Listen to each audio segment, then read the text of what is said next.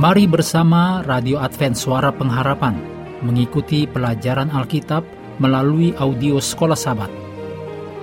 Selanjutnya kita masuk untuk pelajaran Senin 15 Mei. Judulnya Hari Sabat dan Penciptaan.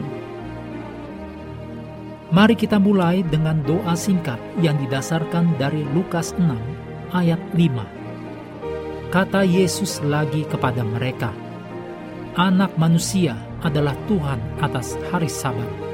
Amin.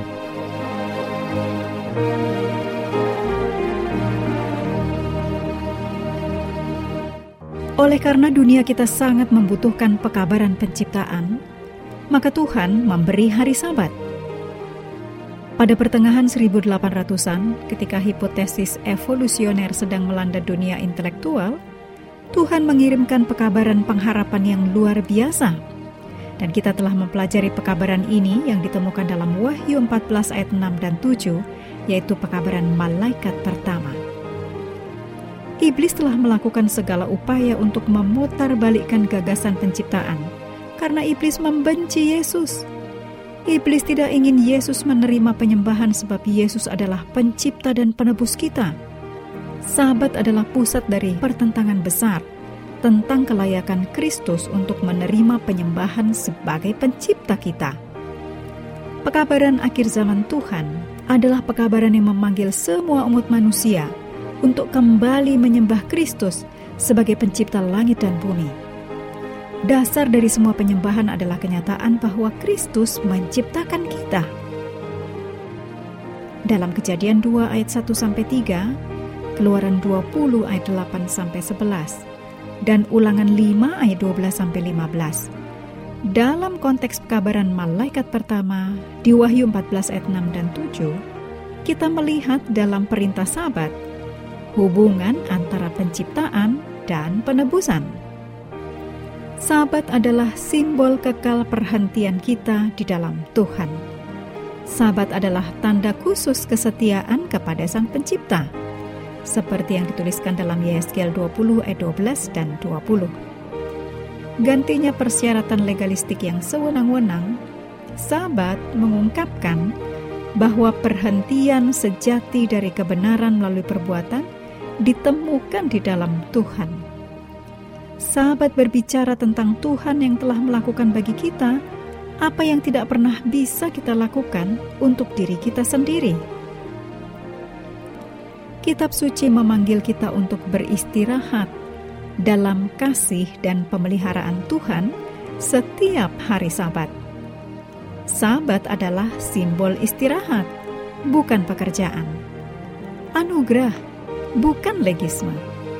Jaminan, bukan penghukuman. Bergantung pada Tuhan, bukan pada diri kita sendiri. Setiap sabat kita bersuka cita dalam kebaikan Tuhan dan memuji Dia untuk keselamatan yang hanya dapat ditemukan di dalam Kristus. Sabat juga merupakan penghubung kekal antara kesempurnaan Eden di masa lalu dan kemuliaan langit baru dan bumi baru di masa depan yang dituliskan dalam Yesaya 65 ayat 17 dan Wahyu 21 ayat yang pertama.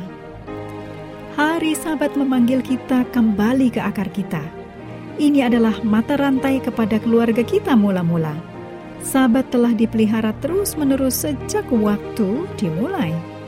Sabat adalah hubungan kembali yang tak terputus melalui waktu untuk penciptaan kita. Sabat membuat kita tetap fokus pada kebenaran mulia bahwa kita adalah anak-anak Allah. Sabat memanggil kita untuk menjalin hubungan yang intim dan dekat dengan Allah. Perintah sahabat sesungguhnya diisyaratkan dalam pekabaran malaikat pertama, yaitu di Wahyu 14 ayat 6 dan 7. Dan perintah sahabat itu penting bagi pekabaran akhir zaman kita. Seperti yang ditulis dalam keluaran 20 ayat 8 sampai 11. Mengakhiri pelajaran hari ini, mari kembali ke ayat hafalan dalam Efesus 3 ayat 9 dan untuk menyatakan apa isinya tugas penyelenggaraan rahasia yang telah berabad-abad tersembunyi dalam Allah yang menciptakan segala sesuatu.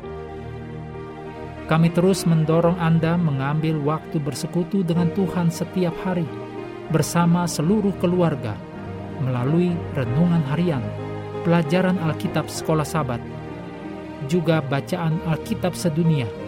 Percayalah kepada nabi-nabinya yang untuk hari ini melanjutkan dari Mazmur pasal 9. Kiranya Tuhan memberkati kita semua.